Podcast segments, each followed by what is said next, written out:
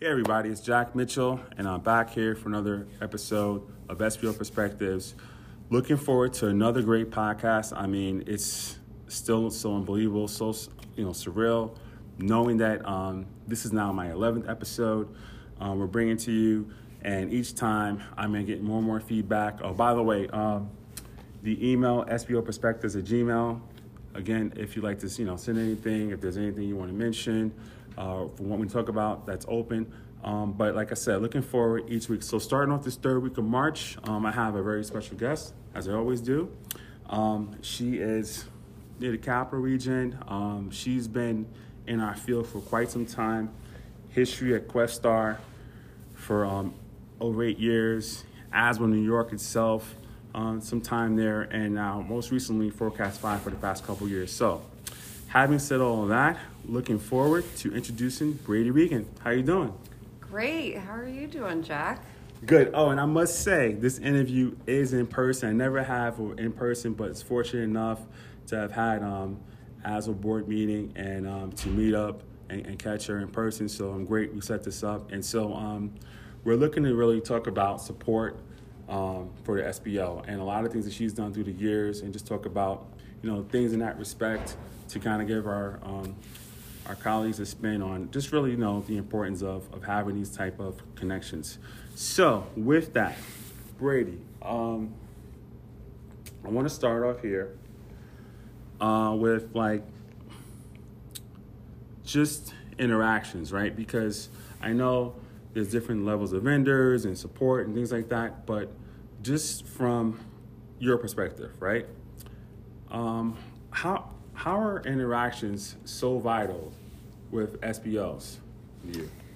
Yeah, so uh, thank you for having me on the show. I Oh, sure. appreciate being asked to speak here, and uh, congratulations. Also, it's I love what you're doing with this, and I think a lot of people will um, appreciate you know what they can learn from your podcast. So, um, with you know, I, I think that we work in a very complex industry um, at times where things can be pretty complicated. So, you know, it's important for people to build networks and be able to lean on, um, you know, their friends within the industry so that you can learn from one another. Um, so you definitely want to, you know, build your own network, um, share stories with each other. I think at, you know, our conferences that we go to, those are such great opportunities to learn from each other um, you know especially because a lot of times you know there's probably other people in the industry who have gone through similar things that you could be experiencing in your own district so definitely if you're new to the field you want to build a solid um, network and you know look for opportunities to share with one another ask questions don't be afraid to ask Yeah, questions you're, you're really good at that. I Yeah. would say like at the conferences, everybody knows you, and like the thing I think that even makes it better is that you've presented so many times, right? And like folks know they can see that and and really associate to like what you mean and what you can bring to the table. So that's a really good thing.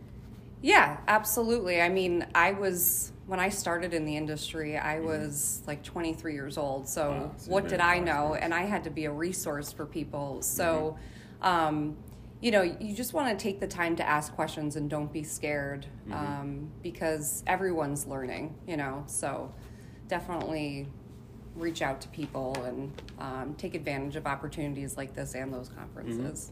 All right, well let's let's talk about like um, maybe more specifically in ways that um, you find to support uh, to really, you know, whether it be because I know so for me right like small district, only so many folks.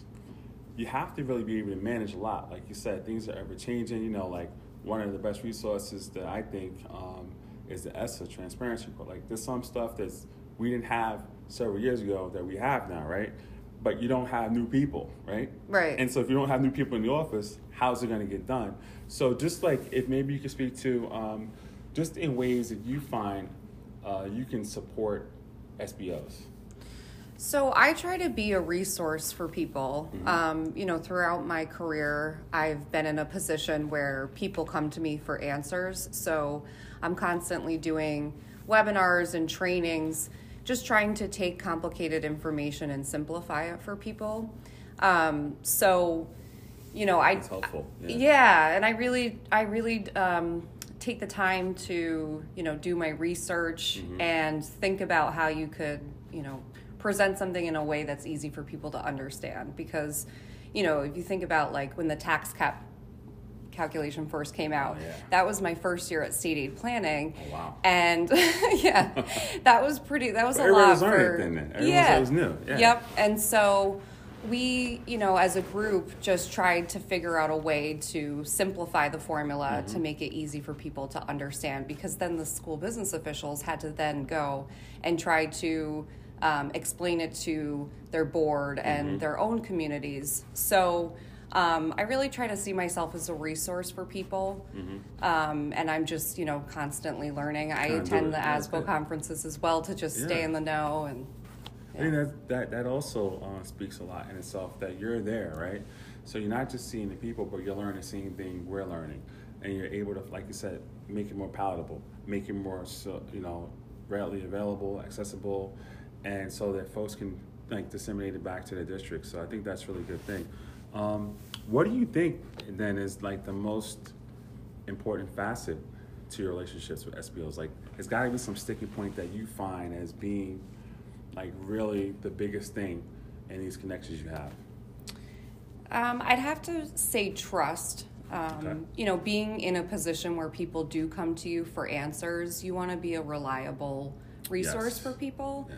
Um, and, you know, I'm also, I have my own clients, but Mm-hmm. I also speak to people throughout the field, all over the state, whether they're my client or not. Mm-hmm. Um, and so I try to, um, you know, again, just be a reliable source for people. But then I also try to do my own sharing where, Mm-hmm. you know, if someone's going through something in their own district, I can say, why don't you reach out to this person because I know that they went through a similar situation, you know, last year or whatever it may be. Um, so I just, I, I really try to be um, a Yeah, trustworthy quarterback person. too, you know. Yeah. Point person, but the trustworthy is huge. Yep. I'm glad you mentioned that because with us, right, we got to go back, right, to our board, to our superintendent, and we got to make sure that what we're saying is genuine, it's authentic, and that you know we can back it up. And Mm-hmm. so I think that's probably you're right, the biggest thing and the most important, probably. Yeah, and just making people feel at ease. I mean, I can't tell you how many times I'll be working with um, a school administrator and they compliment me for for not making them feel stupid. And Yeah. you know, it's crazy how you know often people in the field they're scared to ask questions because Mm-hmm. they don't want to look stupid. Um, and so, just making people feel at ease and feel comfortable asking questions, Yeah. um, I think that's really important as well to to my position. I think I'd agree wholeheartedly, and I'd say I think that's probably the most vital thing about these relationships with vendors, and that's why I wanted to have someone like you on because I think you're probably the best in the field at it. You know, to be honest. uh, so you know, um, you going out there and being that resource really means a lot, not just to me, but to a lot of us Yeah. in, in the state, and that's a good thing. Yeah, and and- partners too. I know you do a great job. Thank you. Yeah, and I just for anyone who's listening, you know, again, don't be scared to ask questions and lean on each other and learn from one another. Um, together. yeah, absolutely. You know, th- through um, you know the the different committees and workshops at ASBO, really use those um, to to just really learn from one another and um, yeah. Nice. It's great, great. Well, as I always do, this was more of a curtail um, version, but um, being in person is different too. I got to tell you, it's, Yeah. it's, easier over the phone.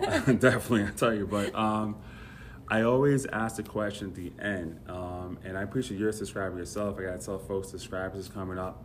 Um, if you can give anybody a piece of advice out there in SBO, because from your perspective, right, this is all about SBO perspectives, and you being in a seat, like I said, as support, um, whether it be a new SBL or a seasoned veteran SBL, what do you think you would leave with a piece of advice before we wrap up? Probably similar to what I've just been saying throughout the entire um, podcast is to just, you know, don't feel nervous about asking questions. Again, if you are new in the field or even if you're at a new school district, because a lot of times when you go to a new school district, it's completely different than the last district true. that you Yeah, were at. So saying- even if you're more of a veteran uh, SBO, you know, sometimes if you've been in the field for a while, you don't necessarily want to come off as someone who doesn't know much. But True. um, yeah, but you know, just just feel comfortable in in seeking out advice from others. Um, you know, I always think of people like Joe Dragone at Roslyn. He's such Oh. a great resource. Yeah. Um, yeah, he's probably been through every situation you could imagine. You so it, yeah, Hope you get him on here one day. That's yeah, absolutely. Good stuff. Well, listen, Brady, I want to say thank you again for taking out the time uh, to do this episode. And of course, in Women's Month, Strong Women applaud you as well for continuing doing your, your thing. So, um, everybody out there, this is Jack Mitchell, SBO Perspectives. I'm signing off. I'll see you guys next week. Bye bye.